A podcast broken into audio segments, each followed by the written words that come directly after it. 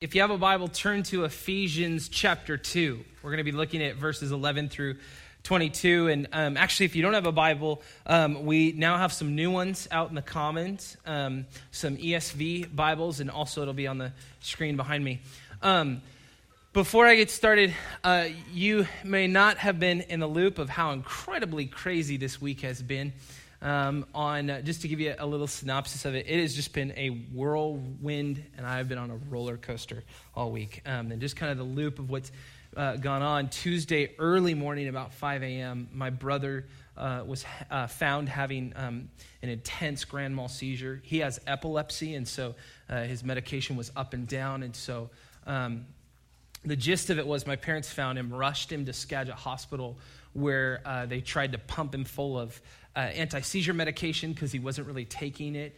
Um, and and uh, so basically, from that, they had to put him in a medically induced coma. Um, and technically, they put him on life support.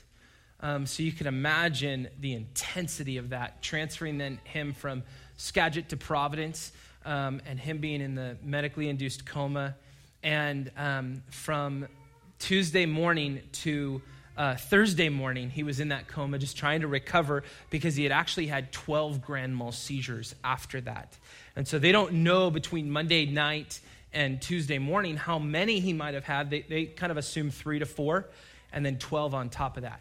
And, and what they said was a 40 year old man and older, 40 year old woman and older, would not have survived this. Um, so they kept saying youth is on his side, and I said, yeah, uh, we got something bigger than youth. So yeah, we God wins. Um, so, it, just to share with you that, and, and just the, the final update, you know, we had been pushing updates on Facebook. Um, Jonathan got transferred out of the CCU. He, he uh, Thursday morning was pulled out of the coma, and that was rough, absolutely rough. And um, what we're talking about today, I thought, man, I don't know how to tie that in. We're talking about the wall of hostility that's been broken down uh, through Christ. Um, and I will tell you that over the last couple years, my brother and I were totally at odds, totally in two different camps, and, and uh, didn't see eye to eye on anything, anything. And uh, God has restored our relationship. He has, uh, I just love that kid so much, even when he drives me nuts. Um, and uh, he woke up from the coma, and uh, I got to play a really specific role because he opened his eyes, saw me, and I was the one who, who got to be in there. That was really intense because, you know, you're trying to restrain someone who's just had a tube pulled out of their throat and, and not knowing where they are. But it was just incredible and, and really uh, just seeing how, in those moments, how God really was working, you know, and, and Him just being like, uh, you know, like, I want out of here. I don't want to be here. And I was like, we tried it your way. We're doing it my way now. I'm the bigger brother. This is how it's going to go. And that was really intense. And, and um, him, he, he's now awake um, and he is doing well. And the plan is that he'll be released tonight um, and coming home. So that's really incredible. And God is good. They, they see no, uh, little to no signs of brain damage. Um, we were expecting for him to maybe come out a vegetable and maybe even not survive this. And so that's been pretty incredible. Um, and so as we talk today, there's so much that I just feel God has been at work at this week, um, but I feel uh, fried. I mean, I feel like, you know, like when you eat fair food and then you go on like a huge roller coaster and you're like, let's never do that again. I feel like that right now. Um, and, uh, but, but I just want you to know too, I'm here by choice, not because I had to be, okay? So just so you know that, I even told my brother, I, I went down and did message prep right by his side uh, yesterday. Um, but I said, I'm going back to preach. I'm going to tell him about how you were doing. And he said, you know, don't show photos, don't tell it on. I said, well, tough luck. You don't get to decide anymore. So I'm making the calls. I'm the bigger brother. So uh, just to share that with you and uh, how he's doing. And so I'm here because I love you. I'm here because I want to preach the word. Um, not because I have to. Many men have stepped up and offered in our network, and our, our landlord pastor um, you know, because we rent from another church. He texted me and said, Hey, I know we're from different denominations, but if you need me to come preach, you know, I'll, I'll preach within your guidelines, you know, and, and him saying, I'm available to you. So we, we've had so much prayer, so much support. Thank you.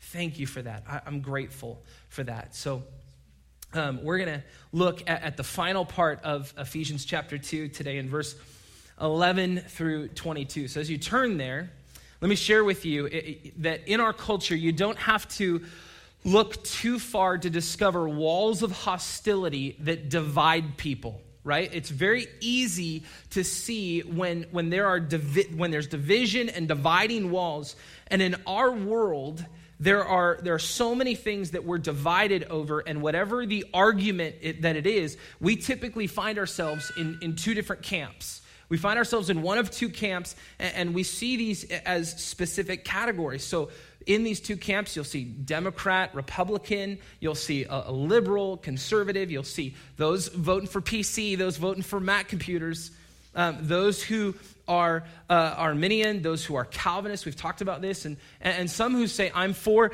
this issue or I'm against this issue. And so these are the two camps that we see all throughout culture. And this is exactly the issue that Paul is addressing to the church. That before Christ, there was a wall of hostility that now had been broken in Christ. And in fact, we see this not only in the spiritual issue, but also with a physical issue. We see this with the temple, that the temple sat in the heart of Jerusalem. And the Jews would often walk many, many miles. They'd, they'd walk to this place to meet God, and arriving at the base of the hill, they would wash themselves and get clean, and then they would cover and dress themselves in white, and they would sing the Psalms of Ascent that you can find in the Bible in the book of Psalms. And, then they would walk all the way up to the temple, far up at the top of the hill. So, this is a, a long journey. If you wanted to meet with God, you had to take this long journey. And, and the presence of God, the Holy of Holies, would be at the center. And, and they'd be trying to purify themselves for, from sin and prepare their hearts to then meet with God. And so they would come literally as close as they humanly could without dying because they're sinners. And so therefore they could not be in the presence of a holy God. In fact, priests would go in to the holies of holies, to the center of the temple. And when they went in, they had a rope tied around their legs. So if they died as a sinner, if they died in the presence of God, they could pull them back out rather than sending more in to just die. And so here's the wall of hostility. There's many walls then that were still in place with the temple. But they would try to get as close to God as they could without dying. And they would offer sacrifices. They would confess their sins. And animals would die in this process as sacrifice, and, and blood would be shed.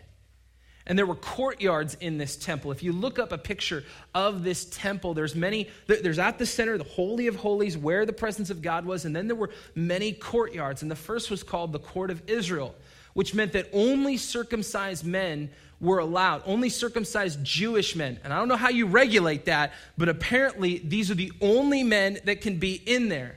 I know, but that's kind of how my brain works, so just go with it. And, the, and, and, so these are the courtyards. And then the next courtyard was the court of women. And again, only Jewish women could go in there.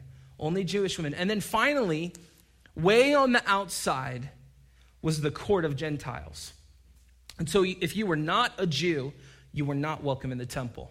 You and I fit into the category, if you don't have a lineage of, of being a Jew, of being an Israelite, then you like us, are on the outside. You are Gentiles. So we together, as Paul references the Gentiles who were separated, that's you and I. And so Paul speaks, as we'll read, he speaks of a wall of hostility, and it's both a physical wall and it's a spiritual wall. Because there's separation of Jew and Gentile, which was the physical between those two humans, and then there's the separation and the hostility between God and man, and that's the spiritual separation. And so, in our text this week, we're going to see a, a breakdown of these two. I mean, quite literally, we're going to see the breakdown. And Paul's going to bring it back and, and really show the before and the after of the hostility and the division. And he's going to bring it back to the fact that we are no longer in two different camps, but united in one body, which is Christ's. And so we're no longer divided. We're no longer in these two different camps. We're together in Christ because division and sin and death came in Adam, the first man, as we talked about in the first week. But in Christ comes a new life and reconciliation of division. And so, as we read our text, what we're going to see for our sentence is that we are reconciled by Christ, the cornerstone, which gives us access to the Father. And so, if you're taking notes, you can write that down. We are reconciled by Christ, the cornerstone, which gives us access to the Father. And we're going to read Ephesians chapter 2, starting in verse 11. Therefore, remember that at one time you Gentiles in the flesh, called the uncircumcision, by what is called the circumcision, which is made in the flesh by hands. Remember that you were at one at that time separated from Christ, alienated from the commonwealth of Israel, and strangers to the covenant of promise, having no hope and without God in the world. But now in Christ Jesus, you who once were far off have been brought near by the blood of Christ.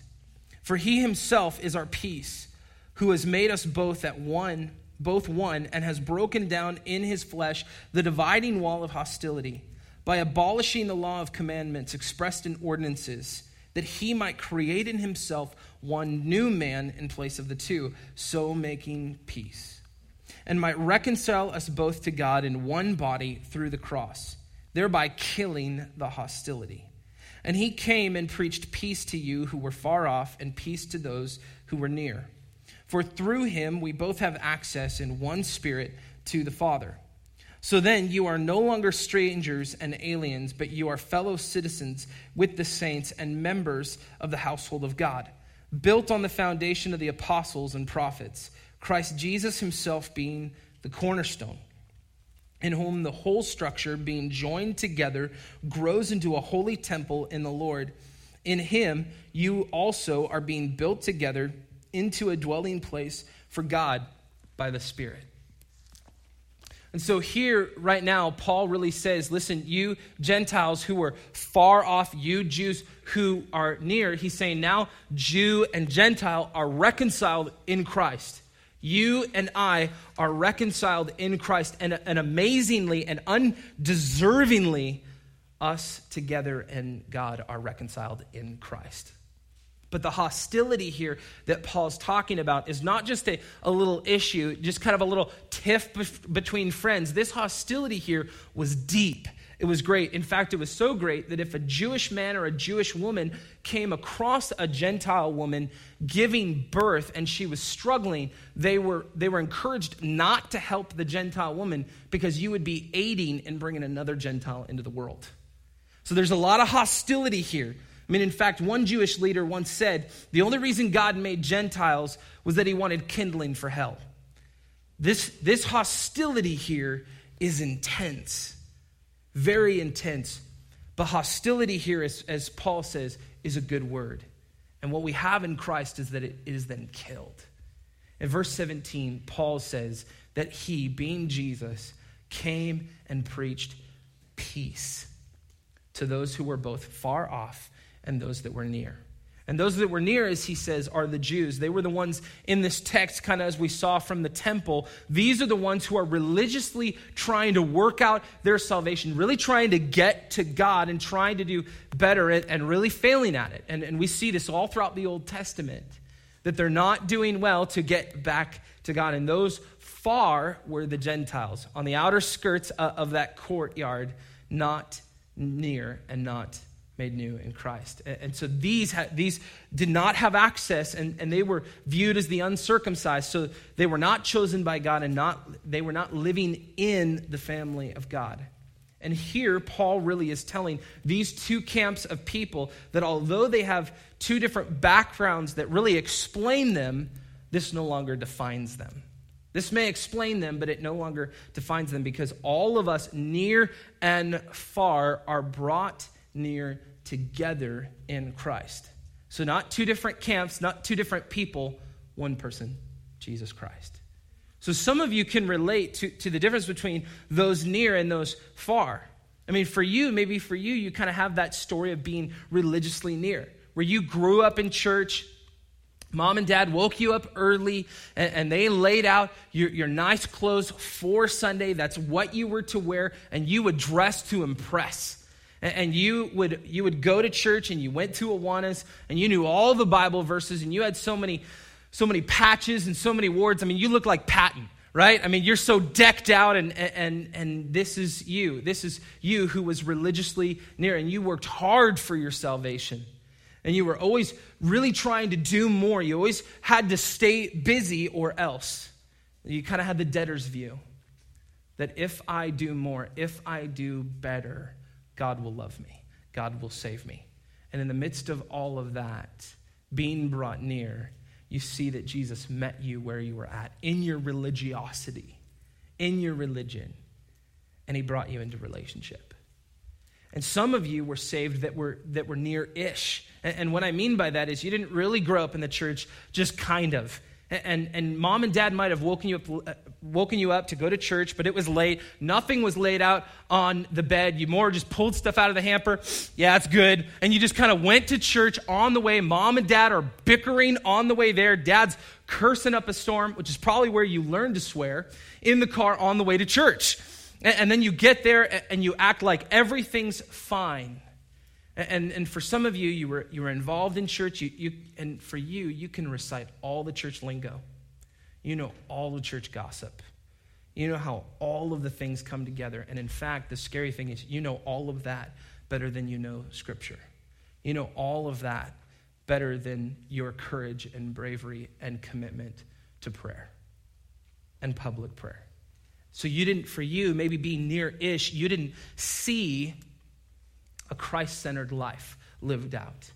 For you, you just saw stress and anxiety and frustration and fear and really a, a distaste for God's people. And so for you, you, you maybe felt the staleness of the church gathering and you never felt like you matched up to the kid in Awanas. Like you didn't make the cut. Man, I'll never be like them. And you felt like you were falling short. And when you're brought near in the midst of that, crying out to God. I, I feel exhausted. I can't do this anymore. And, and, and Jesus just brings you near to Him. And I've got you. I've got you. Come near. I've got you. I love you. And He saved you. And so that's the person who maybe for you, you relate as being near ish. And then some of you were saved who were really far off.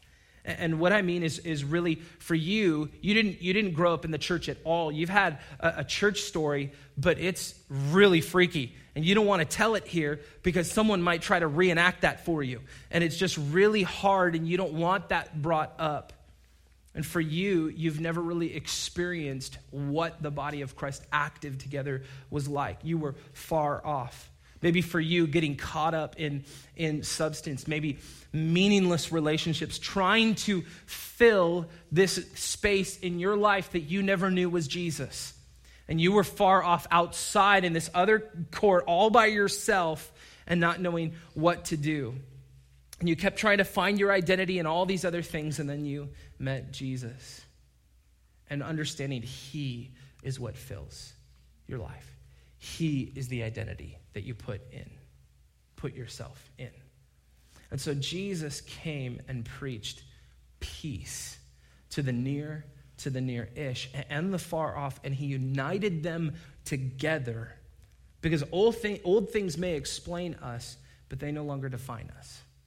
And so all of these are, are your story. All of these are, these are things maybe for you of your testimony. And, and these things kind of explain us, but they no longer define us. Maybe for you, your previous and primary identity before is I'm an American, or this is my race, this is my culture, this is my gender, this is my family, this is our history, and this is our tradition. And that might explain you. Those things might make sense for us, and they, they explain who you are, but they no longer define who you are. So now your primary identity is in Christ, which means we are united together not, not far off, not near, not near ish, but united together. So our identity in Christ is together. Our allegiance in Christ is together, and we are together in Christ. And this is why Paul says that Christ is then the cornerstone. And Paul uses an important language in verse 16. He says, one new man in place of the two.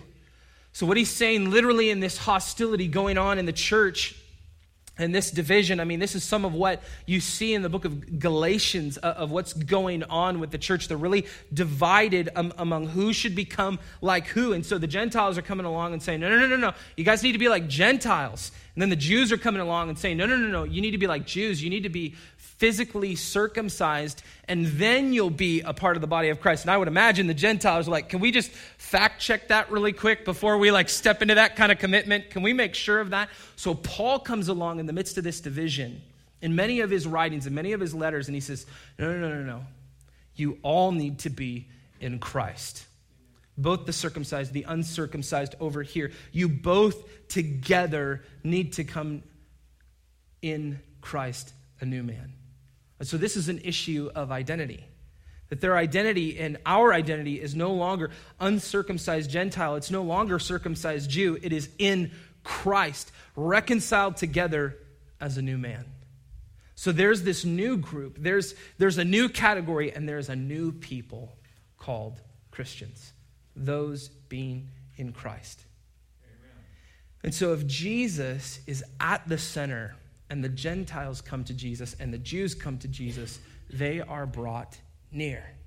It's not come to you come to me or I come to you. It's they are brought near in their relationship with Jesus. And so he is our peace. Jesus is our peace. In his flesh, when he died on the cross and was resurrected, he has made both groups one and has broken down the dividing wall between us. In verse 20, Paul uses the word cornerstone, which refers to the first and most important stone laid in a new building. And the proper placement of a cornerstone ensures a straight and level foundation. So, what's then built upon that is firmly planted. And I remember when I was a, a little kid, about uh, nine or 10 years old, and my dad got the great idea to build shed and i thought man this is going to be awesome. I'm going to build a shed with my dad. Oh tools and, and we're going to build this. And, and my dad's not a very detailed guy so i thought man my add brain is like i get to swing a hammer and this is going to be awesome. And, and it took us hours upon hours where he wanted to make sure that the foundation was built. The rest was built up quickly but the foundation was very intentional I just remember one, one corner specifically that he just kept working at. He kept making sure that it was put together intentionally, straight and level to make the foundation secure. And it drove me nuts. But this was critical to a firm foundation. And what this tells us is that our unity together is not built upon ourselves, but it's built upon the finished work of Jesus. It comes both from the straight and level when we are centered in Christ. And so remember, you and I were not saved by what we do. you were not saved by what you do or who you are on your own. You are saved by who He is and what He has done. That's how we are saved. And so, our definition of others, of one another, and our view of others is based on who they are in Christ because he is the cornerstone upon which we are built. And this is the thing, I really believe, church, that our, our thinking, our definition of one another, our view of one another needs to change. It needs to not be on a physical level. You know, I often joke of the story when someone comes in and they're like, oh man, did you know they used to sell me drugs? And I never got the part of the humorous joke that I kept making. You used to buy drugs from them. Like, that was the piece I kind of missed of the story, but realizing we all have a part where we need to realize without Christ, we're all a wreck. And so, our definition of one another, our view of one another, needs to be based on Christ in them. Our judgment of others and judging rightly needs to be upon Christ in them. And so, by Christ being the cornerstone, he builds a firm foundation, which then also, Paul says, gives us access to the Father. Now, think about this for a moment.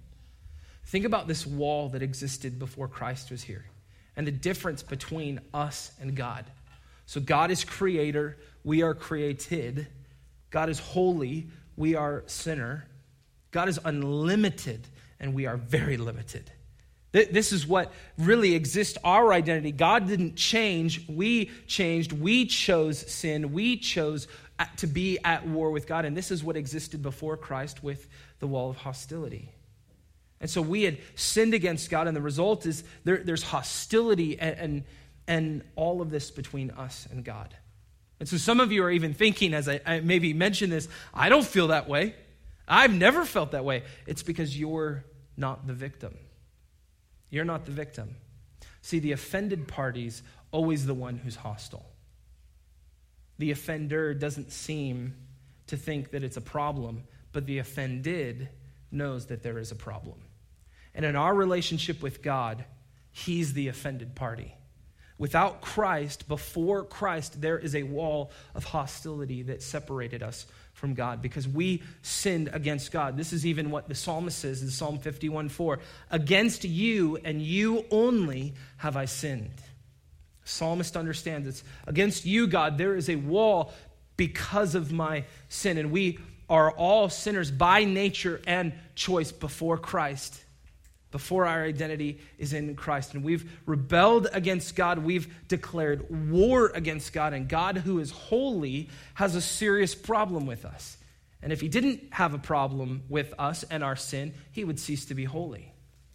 But a holy God can have nothing to do with this. And so, the incredible question that, that maybe some ask, not having Christ as their identity, is how is this relationship going to be reconciled? We can't change ourselves and we can't save ourselves. And so, Paul says later in verse 18 that we have access in one spirit to the Father. And notice the basis of our access that it's in and by the one spirit. Notice to whom we have access the Father. We have access directly to the Father. We have the privilege of direct access to Him. Not to his, his assistant, not, not to write notes down and bring to him. We have direct access to him in Christ. So, who grants the access here? Who opens the door? It's Jesus. It's Jesus who gives us access through the Holy Spirit. So, what that means is that in Christ, there is no front of the bus, there's no back of the bus, there's no first class or second class or, or last class for Christianity. God is a father who loves all of his kids equally, no matter the race, the color, the background, all of those in Christ. He loves all of us equally.